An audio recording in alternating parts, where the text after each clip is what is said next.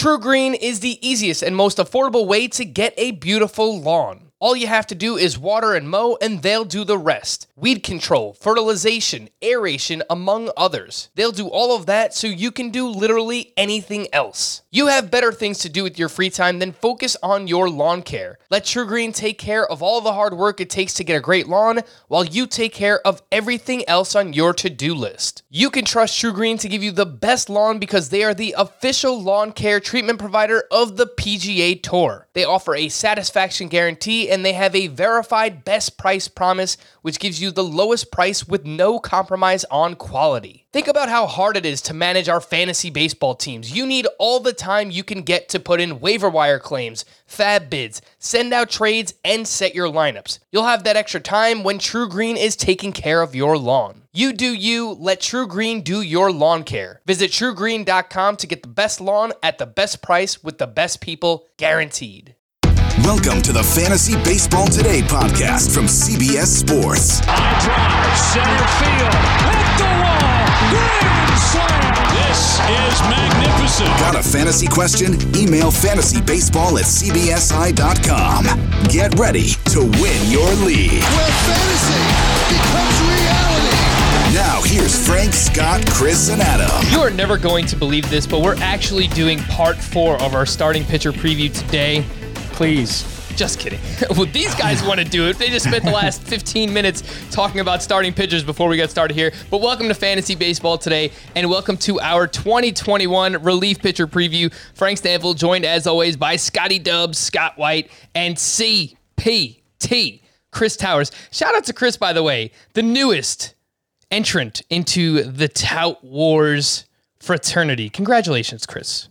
Thanks. I've got my draft tomorrow, 12:15. We're doing a 12 team mixed league with uh innings pitched as one of the categories and saves plus holds and I believe OPS. I Hmm. think that's the Wow. What, So, what do they call? so what does Tout Wars call this league? Is that is I think this it's like an just being called 12 team mixed league. Oh, okay. They should have called really it. have a fancy name. it should have been the Bizarro League or something like that because that is Yeah, I- I'm- Laboratory. it's pretty I'm looking forward to it. I've got to, you know, do some research to see how my my I need to adjust my my process based on that. But uh yeah, looking forward to it. It's a good group. I'm, you know, going up against some big names. They're they're going to make me look bad, so looking forward to it.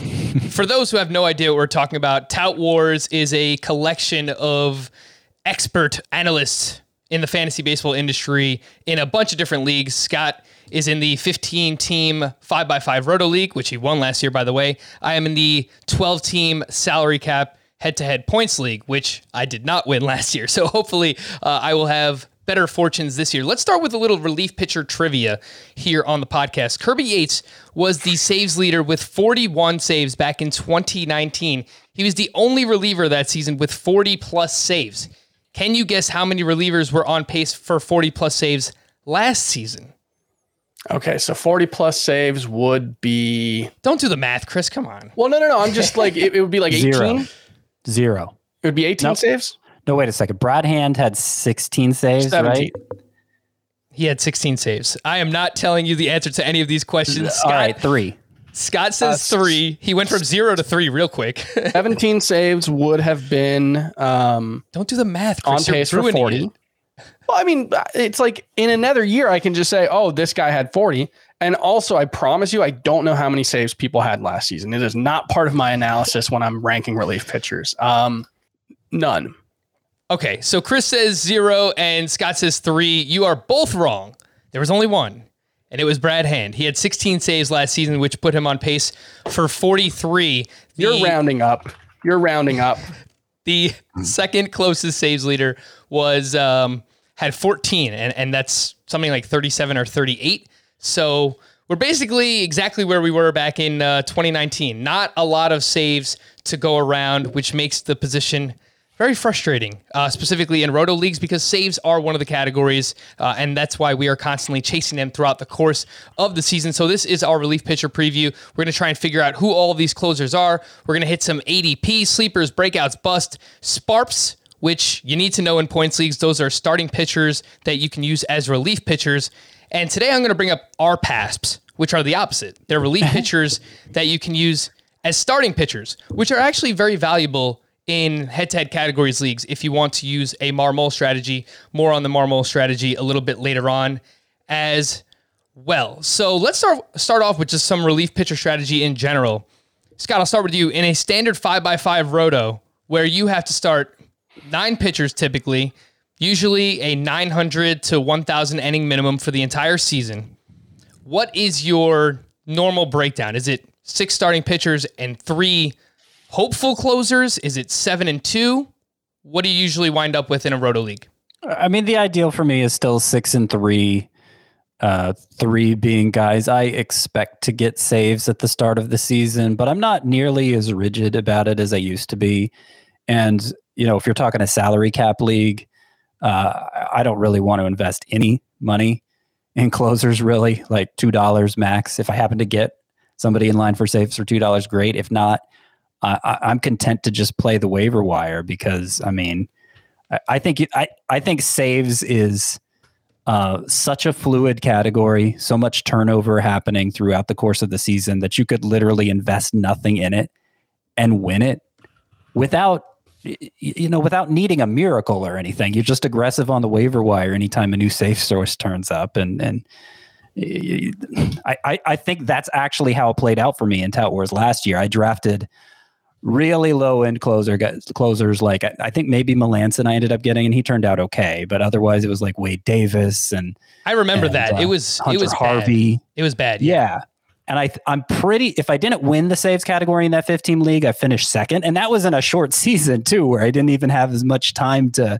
to make up ground you know I just I just picked up every Daniel Bard and uh, Stefan Crichton that emerged, and it you know the, the saves added up. So um, there's so much turnover happening all season long. It's going to be guys contributing to the category that we don't see coming at the start of the year. So it's not like I even feel like I need to invest in a prospective save source. I don't think that's a bad idea, but I, that's that's not necessarily the path either. So I don't like investing a lot in saves. I don't like drafting the high end closers. I like drafting those back end guys. You know, if I can get a big strikeout source, a big ratios guy for a discount, okay. Um, but probably just one. And I'm happy if it's none. And I just stock up on every Joaquin Soria and and uh, Amir Garrett type at the end of drafts. Chris, I know that you hate closers and relief pitchers in general, but they are a category in the the standard five by five. I will say, you can you can punt a category in a five by five roto league, and you can win your league. But it's very difficult because you need to finish top three, at least top three in every other category, all nine other categories. So it just makes your margin for error that much more slim. It's possible, but it's tough. Chris, when it comes to relief pitcher strategy, do you have an idea of okay, I want to get one of my top 12 guys uh, throughout the draft. I want to get, you know, someone else in like my top 20 range. So like two in my top 20. Do you have any type of strategy like that going into a draft? No, no. My strategy for relief pitcher is don't don't make a pick that costs anything.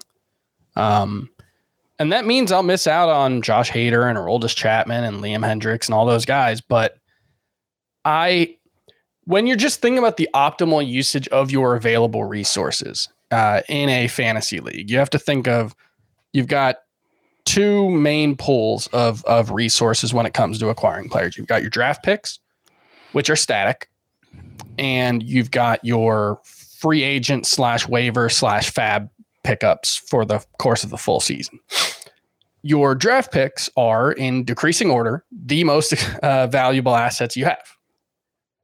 I don't know when a waiver wire pickup becomes more valuable than a draft pick, but I think it's probably not before the first 20 rounds. And I think punting saves in your draft is a perfectly viable strategy, given how few guys I th- feel confident are very good, plus guys I feel confident are going to get most of their team saves. I don't know if that group, if that Venn diagram includes more than tw 10, maybe 11 guys. Um, and so I just, and, and closers are getting pushed back up boards this year. Last year, um, closers were cheaper because it was a bad year for closers. Last year wasn't really that much better of a year for closers, but the guys we did draft had pretty good years, and I think that's you know elevating some guys. I I think they're just all in all as a population just just about the worst picks you can make. Um, I guess the counter argument to that would be if everybody's going to throw if all the starters are going to throw 150 innings and the relievers throw 70, that makes the relievers relatively more valuable. But again, we don't really know who's good.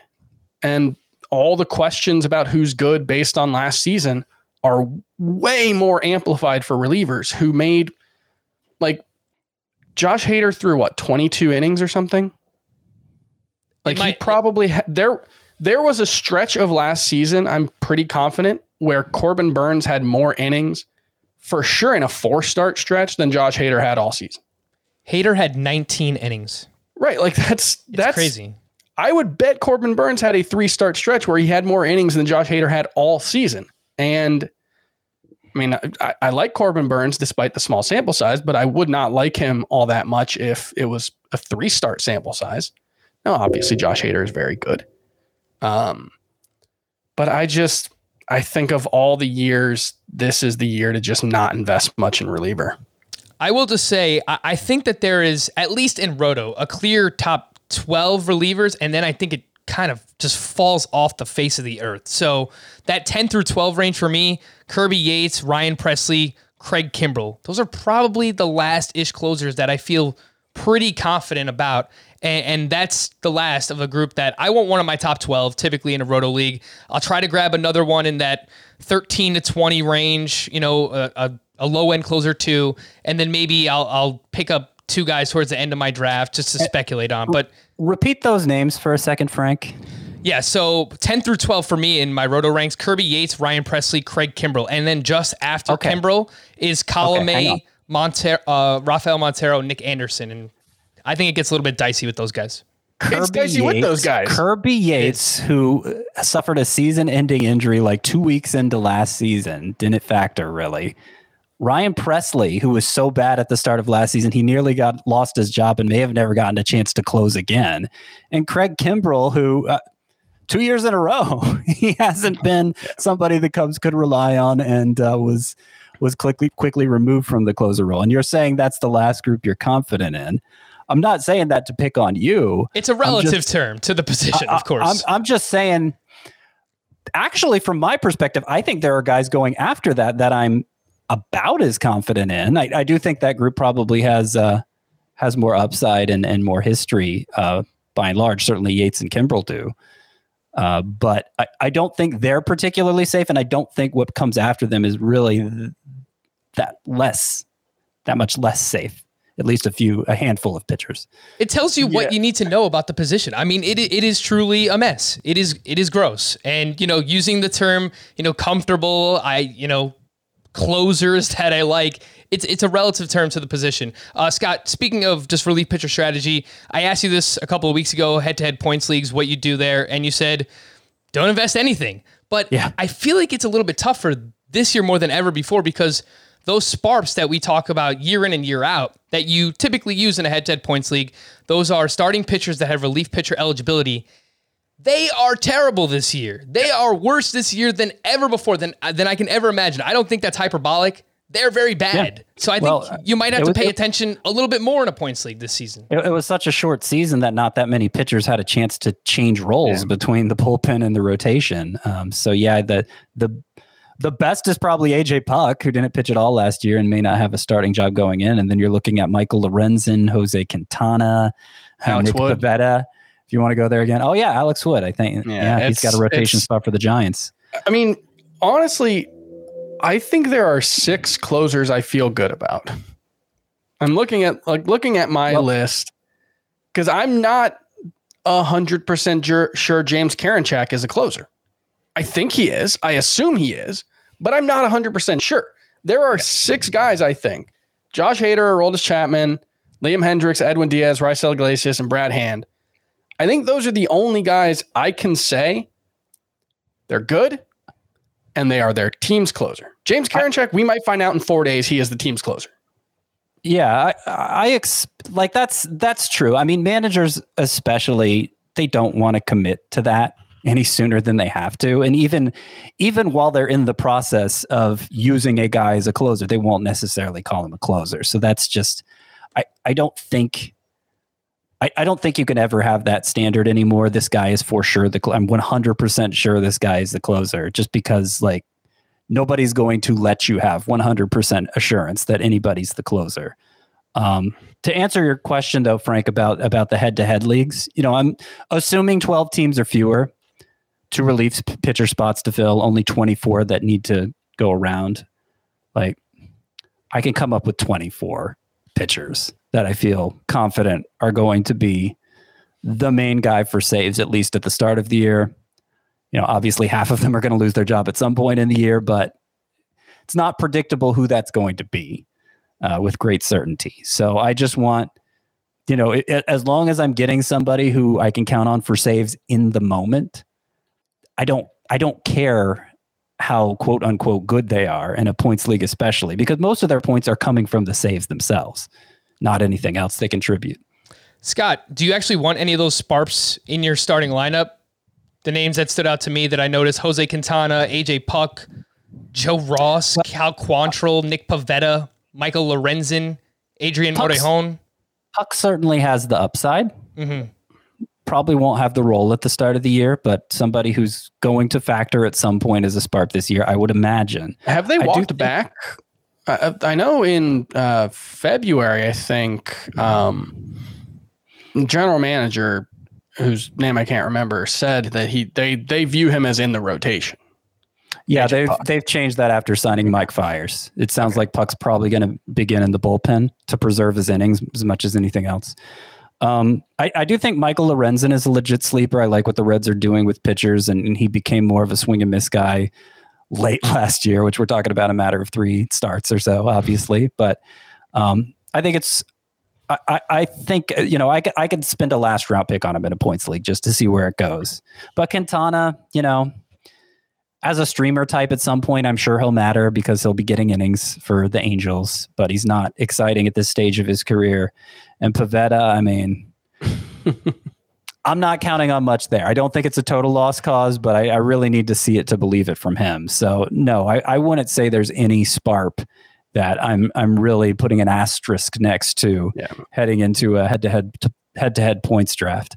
How the mighty have fallen. Not that Nick Pivetta was ever the mighty, but oh. some people propped him up to be. I believe it was entering the 2018 season where Pivetta and Shane Bieber were being drafted around the same range.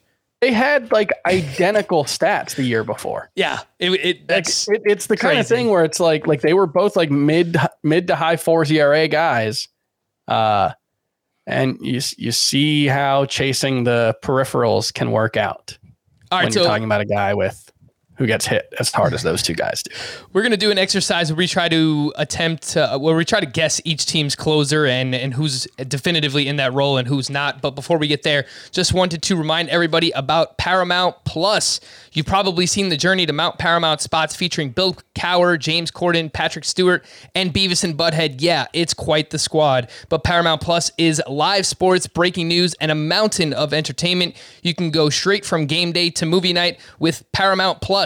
Stream iconic movies like The Godfather, Indiana Jones, and Mission Impossible, and new episodes of critically acclaimed original series like Star Trek Picard, The Good Fight, and The Stand. And get this, it's where you can dive into live sports from us, CBS Sports, including the NFL, March Madness, Coming up, March Madness coming soon. The Masters and Champions League Soccer, plus stream hit shows from CBS, Nickelodeon, MTV, MTV, BET, the Smithsonian Channel, and Comedy Central. Live sports, breaking news, and a mountain of entertainment. Paramount Plus streaming March 4th. Also, we've hinted at a little bit here, but Chris, I know that the draft prep guide that you have been working tirelessly on is just about ready to release. So I think it'll be available tomorrow on CBSSports.com. There will be a um, a URL that you can go to.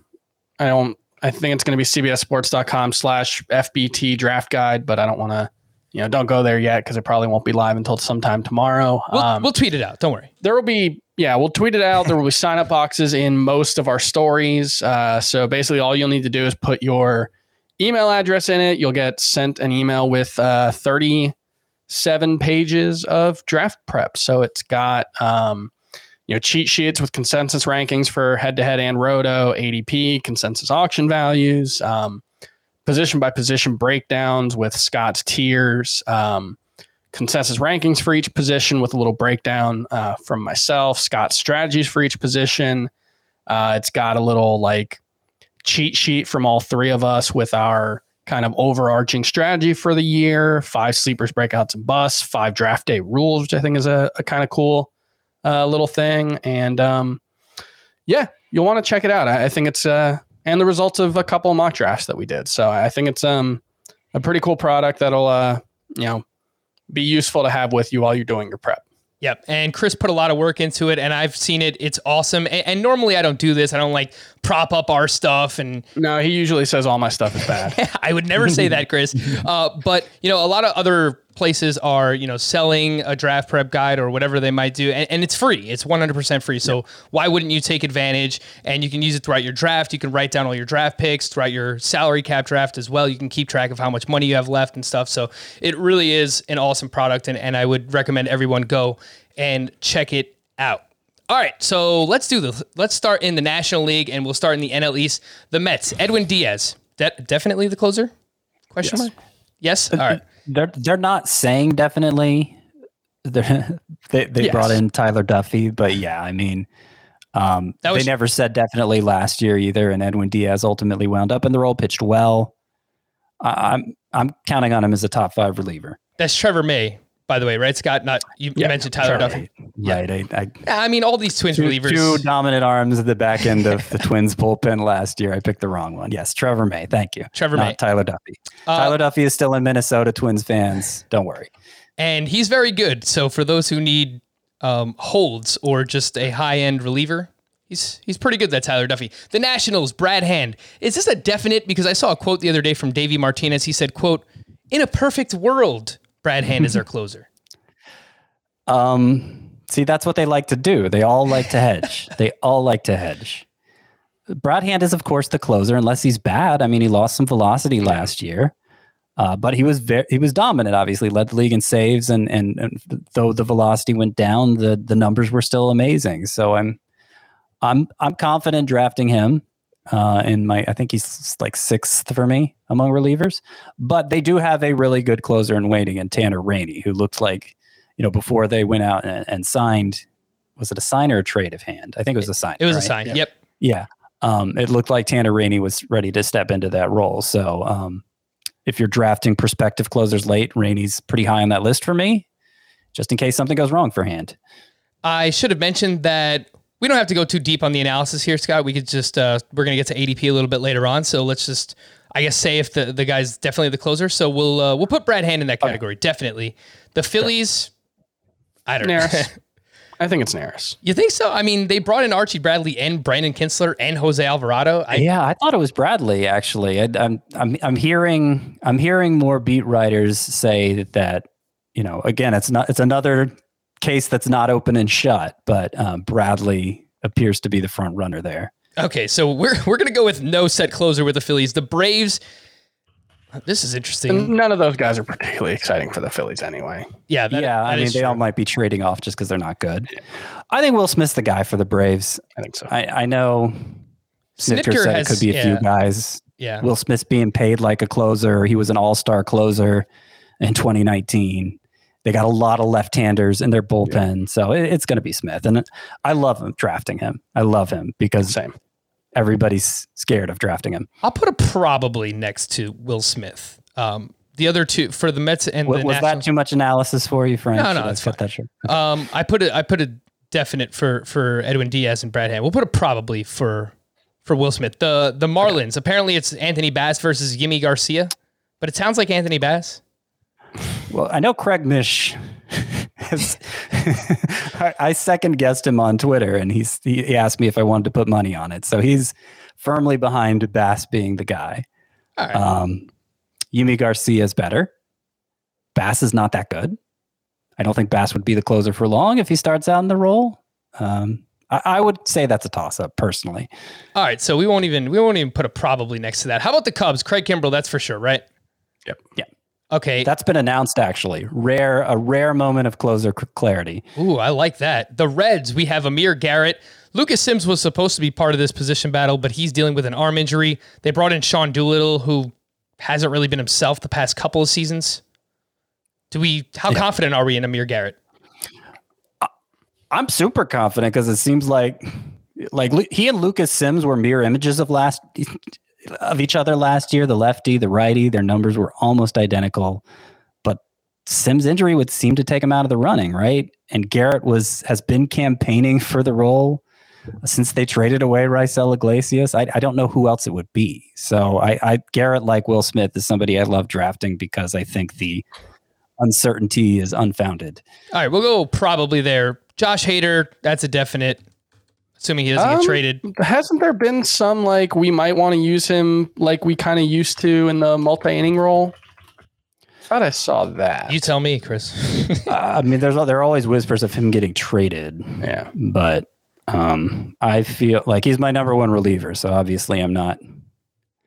I'm not really worried about Hader's role. With Yeah. the Pirates, it it looked like for a while it was going to be Richard Rodriguez. I've read some beat writers and I've heard some interviews that say the Pirates are going to mix and match more than you think. So Yeah, I mean, it could be a situation like the Orioles last year where they win so rarely that it's it's hard to it, it's hard to ever feel comfortable starting anyone. Um, but Rodriguez was getting the saves down the stretch. He was clearly their best reliever last year. I I I would go as far to say probably there personally, but if you want to go a little lower than that, it's fine with me. the Cardinals seems like a lot of names here too. Jordan Hicks, Giovanny Gallegos, who we liked last year, and uh, Alex Reyes also in the mix. Andrew Miller still there. Chris, any any feeling here on the Cardinals? It's probably a position. My assumption is it if Jordan Hicks is right, it'll be him. Um, he was starting to blossom in year two, and uh, you know I, I think he probably has the stuff and mentality that they want in the ninth inning. So I, I would think it's Hicks if he proves he's okay. That's my read on it too.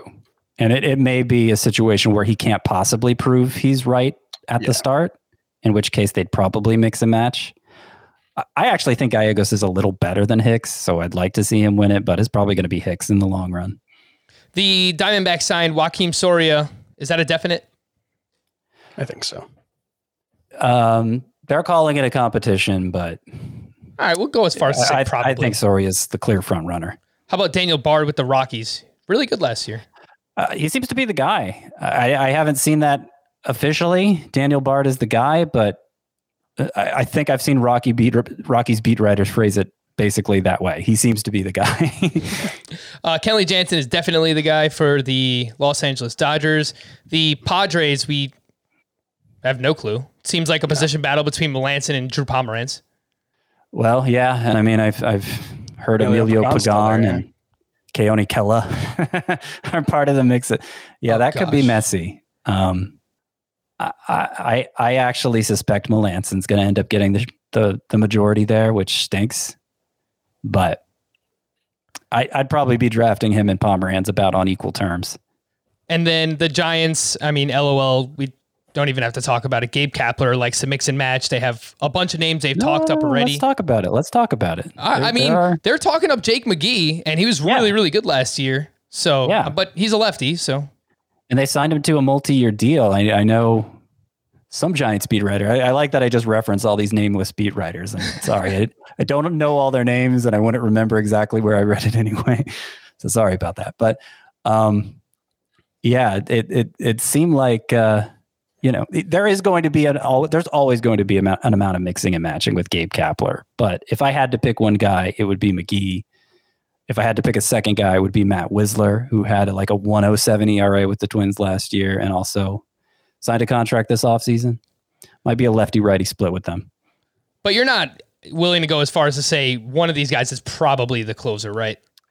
I, look, in Tout Wars, I might draft one of them you know, 15 team roto league like that. Draft very both, late. draft both of them. You know, I mean, they go pretty I late. so might, why I not? might, like, I, I might, they might be my uh, Matt Harvey level closer pick this year. All right, so that among Hunter those Harvey? Hunter Harvey. Oh, Is that what you meant? Yeah. That, that is what I meant. That's going to be Thank you. confusing. They're both on the Orioles. That's right. Uh, that's have, true. uh, they got the monopoly on pitchers named Harvey. the Dark Knight. Hunter Harvey kind of sounds like a villain too for Batman. Well, yeah, Two Face. it's true. What, what was his first name? no, his, his first name was Harvey. Harvey Dent. Harvey Dent. Yeah, that's right. Where's Harvey Dent? Um, all right, so among the 15, I have five definites. I have five probablys so far. In the American League, Chapman, that is a definite. Uh, the Red Sox, Matt Barnes wants to be the closer, is what I read, but they traded for Adam Ottavino. I, I would say Barnes is probably the guy. Yeah. Yeah, an- another situation where Alex Cora isn't committing, but With and another situation where I think it'll change a lot. the Yes. the Rays had 12 different pitchers have a save last season. Yeah. So that's There- just there's no, there's no answer there. That that is the one bullpen. Even even beyond Kapler and his situation with San Francisco, the Rays bullpen is the one where I'm confident. I'll never feel confident in anybody. I'm confident I'll never feel confident. The exactly. Blue Jays, Kirby Yates, that's a definite, right? Mhm. Okay. Uh, the Orioles. Well, I mean, you know, assuming health. assuming health. Who- The- Who are uh, the the Blue Jays? Yeah. Kirby Yates. Yeah. Is that a definite or a probably? Well, actually, when they signed them, I know it was written by some faceless beat writer. Poor- that they may mix poor guy or girl. but I'm I'm presuming Yates will pull out ahead there. Yeah. Um, I do want to mention for the Rays that Nick Anderson, Peter Fairbanks, and Diego Castillo are the three guys to target. Anderson is going to go much earlier than the other two, but yeah, it's going to be a mess all year. They're all good. Like, I think that's the the biggest thing. Anderson is a guy who you know could have a 15k per nine. Um, I know he faded pretty hard down the stretch last year, but um, he's been pretty awesome in the regular season since getting to the Rays. The Orioles, it, it seems like people are saying Hunter Harvey's going to be the guy, but I, I don't know for sure since Brandon Hyde has been there. They've kind of mixed and matched quite a bit. Mhm. So we're going to go with, uh, we have no idea with the Orioles, but it seems like Hunter Harvey is the leader at least. he he's been so injured they don't trust him to go back to back days. I think when if they get around to trusting him, Hunter Harvey will be the guy. But you know, who knows how many save chances they're going to get between now and then. And I think it's kind of like the Marlins, where they might not have anybody who's good enough to, you know, really be the closer anyway. The White Sox have Liam Hendriks, who they just signed to a boatload of money, so he's definitely the guy. Uh, the Cleveland Indians, this is one where we kind of argued about it a little bit off air yesterday. James Karinchak looks like he has the stuff. They have Emmanuel Clase, who they traded for in the Corey Kluber trade, and I've seen Nick Wittgren rumored there, so I don't even know if we could say probably for Karinchak at this point. I, I just really Oh, don't come know. Come on, it's it's got to be a probably. It's no. it, according to beat writers, it's not. According to I beat get a writers, it's a legitimate. impression when I read beat writer stuff. They're I've- saying, "Look, Karinchak is the front runner, but if you want some alternatives, because since you're asking about him, this is who it would." Be. I was just reading a story from yesterday. Karinchak. Competition. Karinchak was the setup man last year. He was he was the reason Hand was rumored to be on the trading block because they had Karinchak ready to go. And uh, I just I don't see why they'd stray from that now. He was amazing. 17.7 K per nine last year. James Karinchak had more strikeouts than Max Fried last year. Uh, like it, I, the walk rate's kind of high, but like you're not gonna. think you're just- if you never give up hits, it doesn't matter. If it wasn't for the PED suspension, though, Clase probably would have been the closer last year why, why do you say that? No, there's no reason they to believe because they that. traded Corey Kluber for him. I think he was viewed So? as the closer in waiting when they traded for him. No, they had That was the way everybody talked about it. Oh, please. I believe- I, I love drafting Karinchak because of this attitude. It's like he goes so much later than relieve than close it. Like that's the guy. Like if I'm gonna pay for a reliever, it's Karinchak because he's gonna be maybe the best reliever, and you don't have to pay for him like that. And like he's so good that even if He doesn't start out as the closer by some crazy twist. He doesn't start out as the closer. He'll still be a good contributor for your team, and he'll eventually take over as the closer because he's that good. Yeah, see, I just I don't know. I, I get I like I don't disagree. I just think almost all of that could be said about Emmanuel Clase. No, He's not a strikeout pitcher. Class No, A he's not gonna a strikeout bunch pitcher, but in terms of him being good enough that he might never lose the job, like uh, if it's Clase going into the season, I think it's is possible he Class just A even runs away healthy? He yeah, pi- he's he- not injured. It was a He pitched in he pitched in a spring training game today. I don't I don't Okay. think he performed very well, but Yeah, his was a suspension.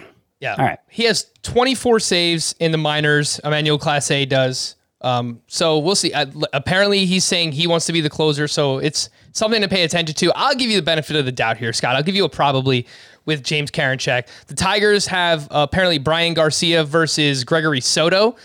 It seems like AJ Hinch was always a one closer type of guy, but I, I don't know between those two, so I'm I'm gonna leave that one up in the air for now with the Tigers. The- Yeah, I, I, he, he's talking up Garcia, Bryan Garcia. Um, I, yeah, I believe it's- Gregory Soto is a left-handed pitcher as well. So Yeah, and he got a chance to close briefly for the Tigers last year and didn't hold up in the role. Garcia had a terrible strikeout rate, but he was a clo- he was a closer in college and uh, had a 166 ERA. So, yeah, it's it's probably another situation where they'll never settle on a guy for very long. the Royals, Greg Holland, definitely the guy. Not definitely, but probably. All right, we'll go probably there. Um, The Twins seems like they're going to play matchups with Alex Colomé and Taylor Rogers. So Among others. that one's uh, up in the air for now. The Astros, Ryan Pressly, that's a definite, right, Scott? Yes. Okay, feel good saying that. Angels, Raisel Iglesias, they traded for him. Feel good about that one. Uh, the Oakland A's, Trevor Rosenthal, they signed him. I'm willing to say that's a definite. The Mariners, they traded for Rafael Montero. Is that a definite? Pretty pretty close to definite, yeah. Okay, I think so. We'll go with that. The Rangers, Jose Leclerc.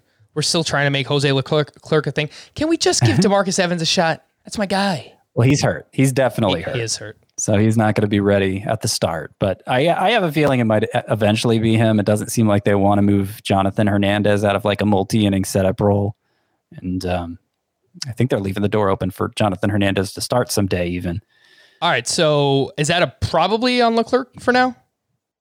I'd go less than probably. Whatever's less than probably. Okay, so I won't even count that then. Maybe, maybe he's it. Maybe Jose Yeah. Leclerc is the guy for the Rangers. So among all of the closer situations in baseball, I have two, four, six, eight, ten, twelve 10, 12 definites, That's and more then than I. two, thought. four, six, seven probablys. So 19 that we feel pretty good about, at least to start the season. And uh, of course, I went back and listened to last year's relief pitcher preview that you guys did.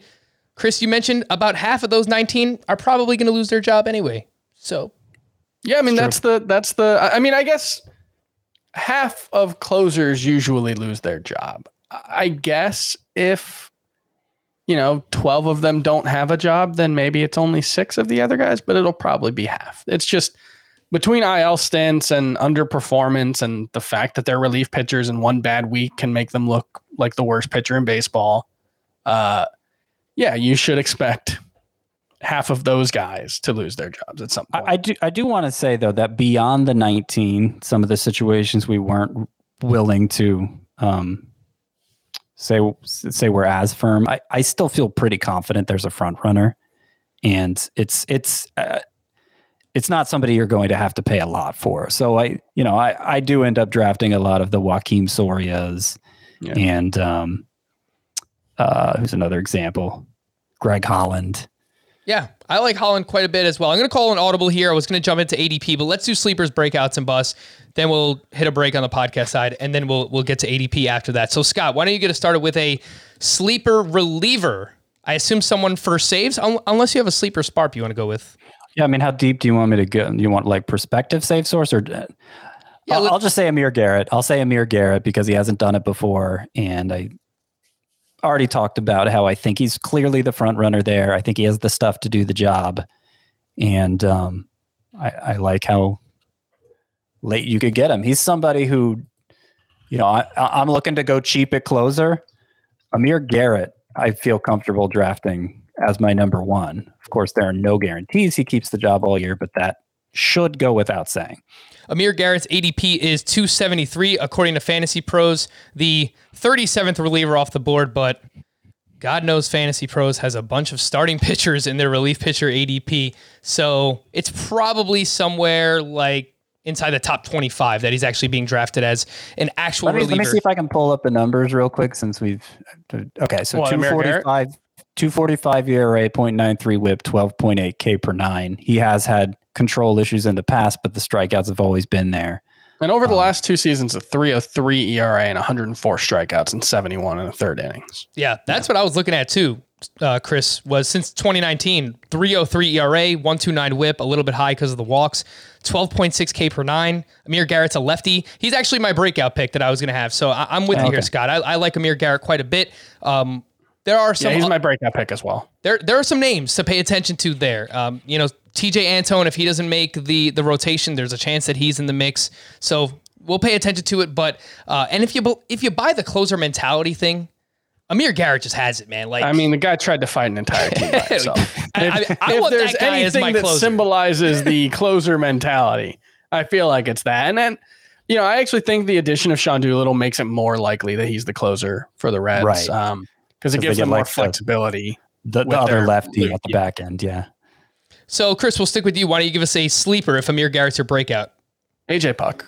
Um, it's been a little while since we've really seen him. I think he had Tommy John surgery and then shoulder surgery. Um, he actually had worked his way back from Tommy John surgery. We saw him in the majors at the end of the 2018 season, I believe. Uh, and then in 2019, he had Tommy John surgery or shoulder surgery. Am I remembering that correctly? I don't know. Something uh, like that 2019 shoulder surgery, yeah. injuries have been an issue for AJ Puk, who is a six foot seven, like 265 pound left hander who throws in the upper 90s. Um, it- it's it's exactly the kind of profile you think a six foot seven left hander who throws in the upper 90s would have. It's a ton of strikeouts, walk problems, uh, will be really hard to hit. I think eventually he will end up in the rotation for the A's and potentially be a very, very good pitcher. Um, and he is one of my favorite late round picks. I've got him in that, you know, I'm looking for Nate Pearson and, and Michael Kopech and, and the very recent high end elite starting pitching prospects in that range. And AJ Puk's right there for me. But Chris, you're drafting him hoping that he gets into into the rotation, or are you hoping he's just an elite reliever with awesome strikeouts? I think it's possible he's that, but yeah, you won't want to use him until he's in the rotation, I think. Um, because you know early on he probably won't throw every you know multiple days in a row. You're probably looking at maybe two innings and then two or three days off. So um yeah it's mostly a speculative deeper league. Um you know let's see if he can break into the rotation relatively quickly Yeah, a sleeper for me is Greg Holland. I mentioned the name, like Trevor Rosenthal. Holland was really, really good with the Royals last season. A 191 ERA, 0.95 whip. I don't know what they did in Kansas City to to rejuvenate the careers of both of those guys, but they were really good. And after they traded Rosenthal away, Greg Holland converted five saves down the stretch for the Royals. I don't love that there's you know decent competition behind him with the Royals here because they do have some names in in Josh Staumont and Scott. hey wade Barlow. davis is still there baby Wade they could they could bring back the whole late inning squad Yeah, and look if they, if they help these guys get back on track, maybe they could do it with Wade Davis too. But I, I feel like Greg Holland, as long as he's healthy and, and pitching like he was last year, he will be the guy for the Kansas City Royals. Scott, a breakout at relief pitcher. It's James Karinchak, who I just wrote about in Breakouts 2.0, and I pretty much given my whole spiel on him. But uh, one point I want to underscore is I mentioned he had more strikeouts than Max Fried last year, and that's not just me picking on Fried. He had he he was in the same range as a lot of pitchers we fin- we starting pitchers that we think of as high end, um, and, and that's like that's what's worth remembering with Karinchak is we're talking historic strikeout potential. You know, back before Josh Hader was the Brewers closer. Um, we talked about how he was still worth a middle round pick because he could give you elite ratios and for a reliever still give you a strikeout rate that would be able to hang with a certain percentage of the the starting the starting pitchers in the league and, and Karinchak is there too if if again it doesn't work out that he's the closer at the start of the year and I would be very surprised if it doesn't but just making the downside case for James Karinchak. Um, I don't think it's going to be a waste to pick. I think he's going to be value before you either way. The breakouts for both Chris and myself we mentioned were was Amir Garrett. Uh, Chris, we'll start with you with the uh, bust. Who do you have as a bust? Besides everybody, of course. Yeah, there's no like obvious great pick for bust. The only guys who cost anything at reliever are generally the guys who should cost something. Um, I have one so that I think is pretty uh, good. for me, it's the first one. So Josh Hader, I think, is is technically number one in ADP. If it's not him, it's Liam Hendriks. One of those guys is going, but I think both of those guys are going in the top 60 on average. It's just not a price I'm willing to pay for for a reliever. And you know, in Hader's case, I'm not too worried, but there were some warning signs last season. The fastball was less effective than we've seen it be. Uh, he lost about a tick amount of velocity. He threw it less often than he ever has. I'm not actually sure if that's a bad thing because his slider has been better than his fastball in his career, but you know it is a different uh, approach than we've typically seen from Josh Hader, and he gets hit really hard. This is a weird thing about Josh Hader, but he actually has uh, some of the worst quality of contact data in the majors, if not actually the worst. Um, and so it's the kind of thing where if he does lose, you know, three or four percent on his fast on his strikeout rate, you know, it could start to get ugly. Like he, yeah, he has a 15% barrel rate last season. He's been bottom two or bottom 1% in the league three years in a row. He just doesn't give up any contact. And so it doesn't really matter. But, you know, if the strikeout rate is back in the 40% range or even a little bit lower, things could go wrong for Josh Hader. And then there's always the chance that he gets traded. Uh, he's been kind of persistently in trade rumors. And, you know, if he does, if, there is a bad week or two, uh, you know, Devin Williams looked like one of the best pitchers in baseball last season. I will just say, if Hader's traded, I feel like we kind of forget this at times when we talk about players getting traded. I think if he's traded, he's going to be the closer for whatever team he goes to. Yeah, I mean it. de- It depends. Like there were the there were some like Yankees rumors uh, before last season, so there is a chance that a team like the Yankees or Dodgers, who are always looking to upgrade their bullpen when nobody necessarily thinks it's a priority, um, it's always possible one of those teams makes a move for him just because they're so stacked. Um, in which case he might not be the closer, but yeah, it's it's most more likely than not he stays a closer if he does get traded. So I said I had a good bus pick, and I thought I did. I'm kind of a fraud because I have him sixth in my rankings as well, the same spot as both of you guys. But I, I am slightly worried about Brad Hand. The, the fastball velocity has dropped three straight seasons 93.6 in miles per hour in 2018, 92.7 in 2019, 91.4 this past season when he led baseball in saves. So he was still really good. Maybe it doesn't matter that much, but his swinging strike Yeah. rate also went from 13% in 2019 to 10.5% last year. And so and Little worried. we're you know just not to base the whole argument on saves. He had a 205 ERA, a .77 WHIP, 11.9 K per nine. he was really I good. get where you're coming from with hand. Yep. Uh, but it's yeah, I, I have a hard time overlooking how good those numbers are. Scott, give us your bust. I really My bust is Kenley Jansen. I don't know how many times we're going to go through the. I think you uh, had he's him just barely keeping it together during the regular season. He loses his job in the playoffs, but they're going to go right back to him at the start of the year. Like it's it, it's been like three years in a row of that, right?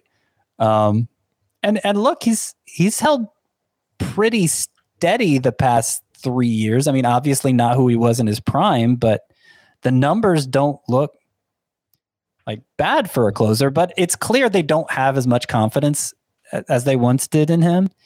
And Bruce Dar- Brusdar is getting a lot of um, a lot of buzz as a closer in waiting. He's the guy who came over in the Kenta Maeda deal from the I think it was the Kenta Maeda. He came over from the Twins. Um, may have been a three team deal. Mookie Bet. Yeah, I think it was Yeah. tied to the Mookie Betts trade. Yeah. Okay. Um, and uh, you know, he doesn't get a lot of strikeouts, but like one of those ground ball specialists that just like wows everybody with the stuff and and you know, just very heavy fastball, weak contact all over the place. Uh, he's a he's a closer and waiting type, Brusdar Graterol, in case the Dodgers finally decide to turn the page on Kenley Jansen. And I, I don't like investing in Jansen out of that fear. I'm pretty sure when I listened to last year's relief pitcher preview, you also had Kenley Jansen as a bust, Scott. So I appreciate Gonna happen one of these years. I, I appreciate the consistency there. If you're watching on the video side, don't go anywhere. If you're listening to the podcast, we're going to take a quick break. But when we return, we will take a look at ADP here on Fantasy Baseball Today. Robert Half research indicates 9 out of 10 hiring managers are having difficulty hiring. If you have open roles, chances are you're feeling this too. That's why you need Robert Half. Our specialized recruiting professionals engage with our proprietary AI to connect businesses of all sizes with highly skilled talent in finance and accounting, technology, marketing and creative, legal, and administrative and customer support. At Robert Half, we know talent. Visit RobertHalf.com today. So we already spoke a lot about these closers, relief pitchers, uh, but let's just look at where they're going in terms of ADP and, and, and quickly talk about what we think their value is, whether we'll actually talk, target them here or not. There's clearly a top two, Josh Hader at 55.4, Liam Hendriks at 58.8. Both are going in the fifth round on average of 12 team leagues. And Liam Hendriks, I mean, I had him as a bust last year. It he made me look completely foolish. He has a 166 ERA since the start of 2019. That is sixth best among qualified relievers, and he just finishes the RP1 in both formats. So, Chris, anything you would like to add here outside of you won't be drafting them? I actually think Hendriks might be safer than Hader, which is weird to say. Yeah, I guess he might be safer. I don't know. He's you know older. The the sample size we're talking about is still about 100 innings. Um, but yeah, no, he made me look foolish. I was definitely skeptical of him last season, and uh, I think he answered you know most of the questions. So I I, it, I have no questions about how good he'll be. I think he'll be uh, pretty good. Um, you know, as long as he stays healthy, which is always a, a concern for every pitcher. There are only three other relievers going inside the top 100 picks. That is Aroldis Chapman at 74.2, Edwin Diaz at 85.4, and Raisel Iglesias at 95.6. That is around round seven and eight. And Scott Raisel Iglesias has been consistently awesome. His 4.16 ERA was an outlier in 2019. His ERA has been 2.74 or better in four of the last five seasons outside of that one. So if you're just talking about relievers going inside the top 100 picks, Raisel Iglesias is my favorite value, actually. Yeah, yeah, I, I was pretty down on him last year. I thought he was headed a bad direction, giving up a bunch of home runs. Um, but I, am okay with him. I, I don't think he has quite the ceiling of of like a Hendriks or an Edwin Diaz or a James Karinchak for that matter. But he's he's very secure in the role, and I think he's. I, I think it's okay to target him where he's going if you're somebody who is going to pay for saves, which I'm not. Uh, Roldis Chapman, it was a weird year for him last year. He missed time due to COVID. He only had three saves, and he only pitched 11.2 innings. So it's just we can't put anything into the sample from last year for relievers. Um, for Chapman, he will be suspended the first two games of the season, so keep that in mind. In the the first half week, I think the season starts on a on a Thursday. Chris, you've always talked about Edwin Diaz, and he bounced back. The strikeouts were insane. I, I will never own Edwin Diaz because while I think his upside is the number one relief pitcher, I think his downside is he's not the closer by May. yeah, uh, but that's you yeah, could you could say to- that about a to- lot of guys. to I reiterate, that. yeah, I think that's true of everyone. Like I, I- I think a couple of I think it's more likely with him because of the walks. They've been such an issue for him in, at times. Yeah, I just I don't know. There was a really obvious explanation. It's kind of like Jose Ramirez, where there was a really obvious explanation for why things went wrong for him uh, in 2019. You know, for him, it was just he didn't have the feel for his slider. But most of the numbers looked okay. He just gave up a lot of home runs. I think you you live with walks from a guy like Edwin Diaz when things are going right, and I I don't have reason to think things won't go right. Um, you know that slider is still dominant. The fact that he put those issues behind him last season, I don't think it's like I don't think it's like a mental thing. I think the the fact that the baseball change was a pretty good excuse. Um, so I, I, as far as these things go, I you know he's probably the most likely in the top five or so to to end up on my team. There are five more relievers going between picks 106 and 120 rounds 9 and 10. And then there's a big drop in ADP after this group, but that includes James Karinchak, who we mentioned, he's going off the board at pick 106. Brad Hand at 114.6. Ryan Pressly at 116. Kenley Jansen at 116.8. And I threw Trevor Rosenthal in this group because his NFBC ADP over the past week is 118.7. And that's how long he's been with the Oakland A's. He signed with them. I, I think we can assume, again, that he is definitively the closer. And speaking of Rosenthal, Scott, the guy, I mean, I, like, I think this was the best that we've ever seen him. And we're talking about a guy who has multiple 40 plus save seasons in his career. Last year, 1.90 ERA, 0.85 whip, 33% K minus walk percentage. That was sixth best among relievers. We've never seen that side of Trevor Rosenthal. Yeah, yeah, we haven't. I mean, he was he was amazing last year, and this is the kind of potential we always thought he had going back to his Cardinals days. If he could just get the walks under control, I mean, the stuff was amazing. He had he kind of fell off the map in fantasy, some struggles returning from Tommy John surgery, but I I I think he's back. I think he's going to be a dominant reliever going forward. I know that's putting a lot on the small sample, but um, that's the way I feel, and um, uh, he's probably, uh, you know, I've mentioned Karinchak. I've mentioned if I wait a really long time, Will Smith, uh, Amir Garrett. But I think Trevor Rosenthal might be the reliever I'm most likely to take as my number one, just because I think the cost benefit ratio is in his favor. I like it. I believe we, yeah, we both have him ranked seventh at, at the position in Roto League, Scott. So we're simpatico there. Chris, among this group, Karinchak, Hand, Pressly, Jansen, Rosenthal. Is there any one here that you are most likely to draft? I think I probably agree about Rosenthal. I think I like his price the best. Um, Karinchak, just because, like, as good as the strikeout rate was in the majors last season, I think it was 17% or, or 17.7 K per nine, excuse me. Yeah, that led- percentage. Percentage Tied, was like tied with 60%. Devin Williams. Yep, that led all relievers. Who's- Tied, tied Who's getting his first mention? Yeah, Devin forty-eight Williams. point six percent. Sorry for for James Karinchak. In the minors, there were stretches where he was even higher than that. Um, you know, he is incredibly tough to pick up. He's got that weird, right over the top delivery and a, a great curveball. So, um, yeah, the fact that even if he doesn't end up the closer, he could be a really dominant uh, option anyway does make me like him more. But you know, it, it does beg the question: Why not? You know, take Devin Williams.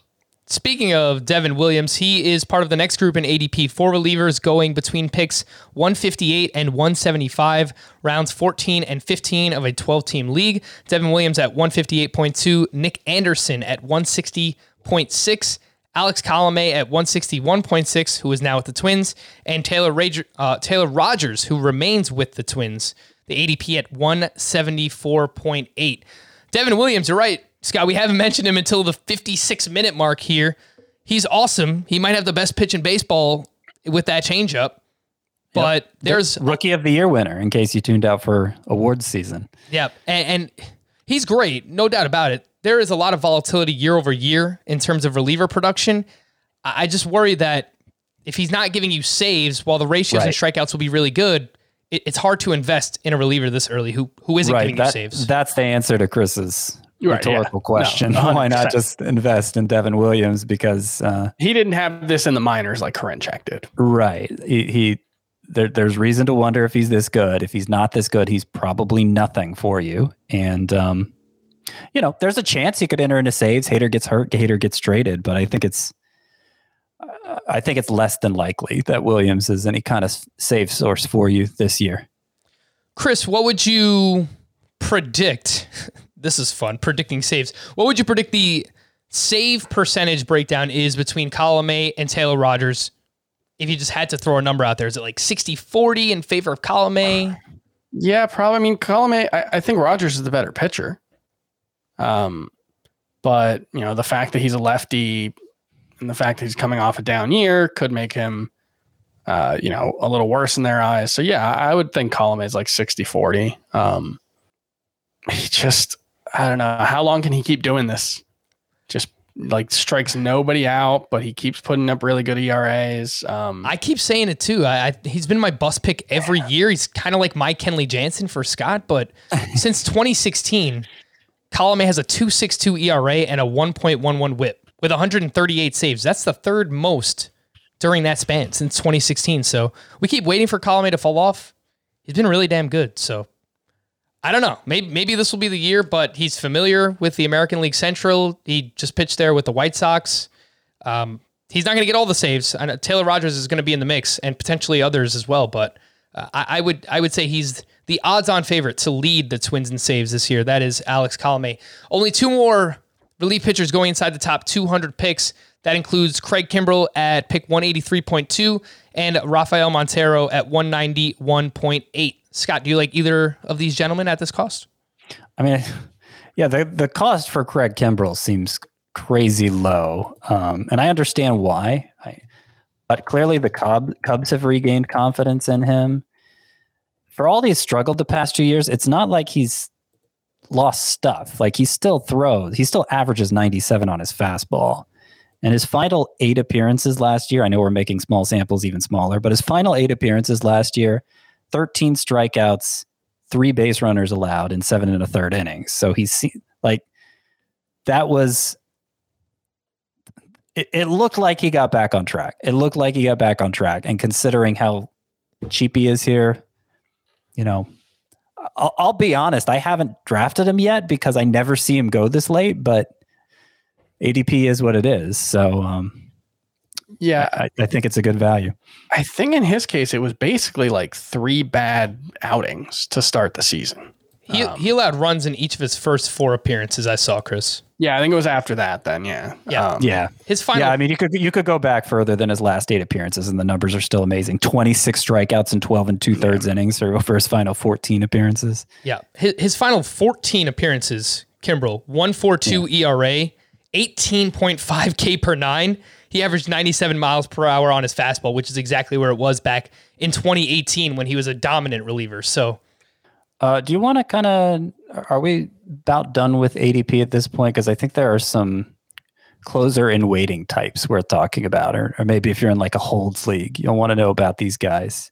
Yeah, so I was uh, going to do okay, this. I was going to talk about the the Marmol strategy and some some relief okay. relievers that. Right, sure. Um, but if there's any other just save sources, Scott, that you like that we haven't mentioned yet, feel free to throw them out there. I I mean, we went through every bullpen, so I don't think I don't think we've passed over anybody who is a favorite for saves. Okay. Yeah, so let's let's talk about it then with the with the Marmol strategy, which is one that has is m- most often used in a head-to-head categories league, probably only in a head-to-head categories league. And for those who need a reminder, it is in that format, head-to-head categories, where you have either no weekly innings minimum or a low one. You use your first 10 or so picks on hitters you don't draft a single starting pitcher unless your league requires you to do so. If you must draft a starting pitcher, target ones late that have innings concerns but good ratios. From rounds 11 on, focus on remaining closers and high end setup relievers with strong ratios. You punt wins and strikeouts, but your offense is theoretically good enough, and you should win ERA, whip, and saves most weeks. And I mentioned in our head to head category mock draft recap that we did, Scott, that I use a pseudo Marmol strategy, which is which I called the two by four, which two aces, two top twelve closers, two low end closers, two high end setup relievers, and then I just load up my bench with a bunch of upside starting pitchers. I feel like that allows me to be competitive across the board. But now is the opportunity to whatever relievers you want to mention, Scott, that these high end arms, maybe they don't have a job right now, really high strikeout numbers, they can help you in ERA and whip. Who are some of those names that you're looking at? All right. I just want to point out I don't believe in the Marmol strategy before I get into that. I think it was developed during a time when there was greater differentiation among the hitter ranks. So you could guarantee yourself more victories in the hitting categories than you can now. And and and that kind of that kind of ruins the whole thing. Uh, now that you can't do that. So anyway, um, perspective closers. I mentioned Tanner Rainey for Washington. It's really a trio that stands out above everybody else. Rainey, also Jordan Romano for the Blue Jays. If if uh, Kirby Yates isn't quite right. And uh, you mentioned him earlier, Josh Staumont from for the uh, for the Royals, who had an incredible strikeout rate last year, some control issues, but looks like a closer of the future type. Uh, some other names um, who would fit the bill there: Chris Martin of the Braves. If they don't go Will Smith, like Chris Martin would be the leading right hand candidate. He was their eighth inning guy basically last year. Uh, so he's somebody to consider. Aaron Bummer looked like he was in line for saves for the White Sox before they signed Liam Hendriks. And, you know, Liam Hendriks get, could get hurt or something. You never know. I mentioned Brusdar Graterol al- already for the Blue Jays. Um, Jonathan Hernandez, who I mentioned earlier, if they don't go Jose Leclerc, I, I imagine Jonathan Hernandez would be the leading contender for the Rangers. Um, Yimi Garcia, we mentioned him for the Marlins. Uh, I don't think you can totally forget about Stefan Crichton. I don't think he's very good, but who knows what to expect from Joaquin Soria back as a full time closer. He's been an okay setup guy the past few years, but I, I don't think there are real assurances there for him. And I think most of these other guys covered already. Is there any? Is there any? Uh, there any setup guys I'm missing as far as you guys are concerned? I will just mention Zach Britton just because Chapman has dealt with a good amount of injuries the past three, four years. He, he's kind of always dealing with a knee injury. So Britton, he gives you really good ERA and he's performed well in that role before. Uh, Tyler Duffey with the Twins that we mentioned earlier. Freddy Peralta was really, really good with the Brewers last year. Trevor May, who's now with the Mets, I think can give you some good ratios. Jake Diekman, I don't think he's going to be in the mix for any. that- that's the one I was saying ooh about. I forgot him. Yeah, I don't think he's going to be in the mix for saves anymore with Oakland, but he was awesome last year and could give you a lot of strikeouts. you never know. You never know. I Yeah. mean, maybe we're wrong about Trevor Rosenthal. Maybe Trevor Rosenthal gets hurt.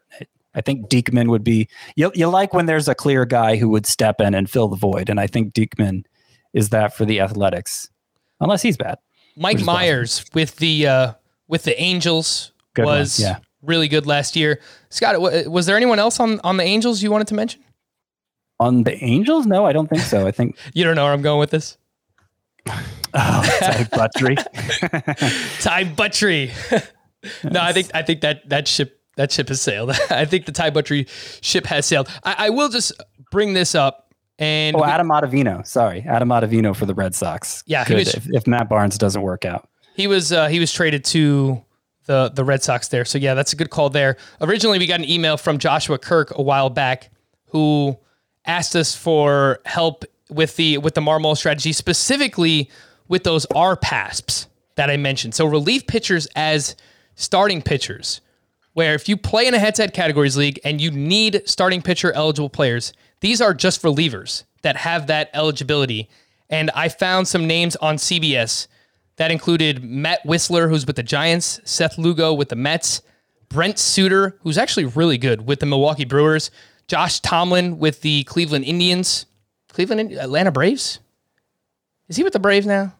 I think he's. I think he's still with the Braves. Yeah, I think yeah. Josh Tomlin's with the Braves. He's not with the Indians. I'm thinking way back. Uh, Alex Young is with the Diamondbacks, and John Curtis is with the Miami Marlins. If you play on Yahoo, these are relief pitchers that have starting pitcher eligibility: Drew Pomeranz, Diego Castillo, Chad Green, Seth Lugo, Brent Suter, Freddy Peralta, Lucas Sims, Jose Leclerc. Tejay Antone. Chris, you're still here. You want to take us home on relief pitcher? Is there anything else that you'd like to add? We didn't really talk about saves plus hold leagues, but I, I would say Yeah. just draft the best relievers if you play in one of those.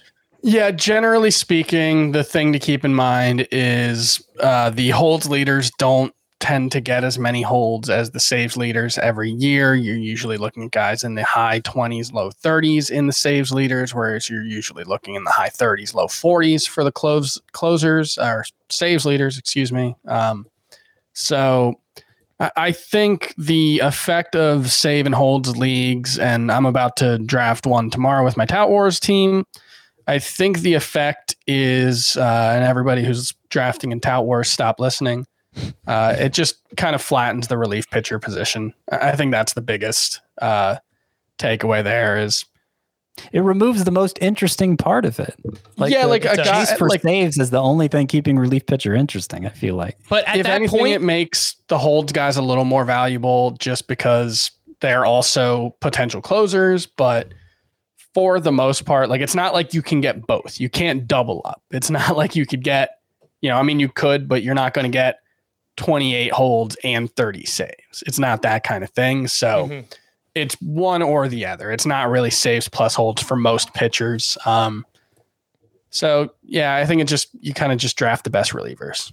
I will say, just in general, I'm not a fan of saves plus holds. It seems like a cop out for people that don't want to scour the waiver wire for saves. But with that, I will just wrap everything up with this. It is the truest. That is the truest way to find to to just draft relievers for skill because at that point you're not worried about saves. You're just drafting the highest skilled relievers with the most strikeouts and the best ERA, WHIP. You know, so Still a slight boost for closers since saves are accumulated faster than holds. But And half of those guys are going to bust anyway. Because they're relievers. That, that seems like a good place to uh, to end our position previews. We've finally done it. We've made it all the way through. For Scott and Chris, I am Frank. Thank you all for listening and watching Fantasy Baseball today. We'll be back again tomorrow. Bye bye.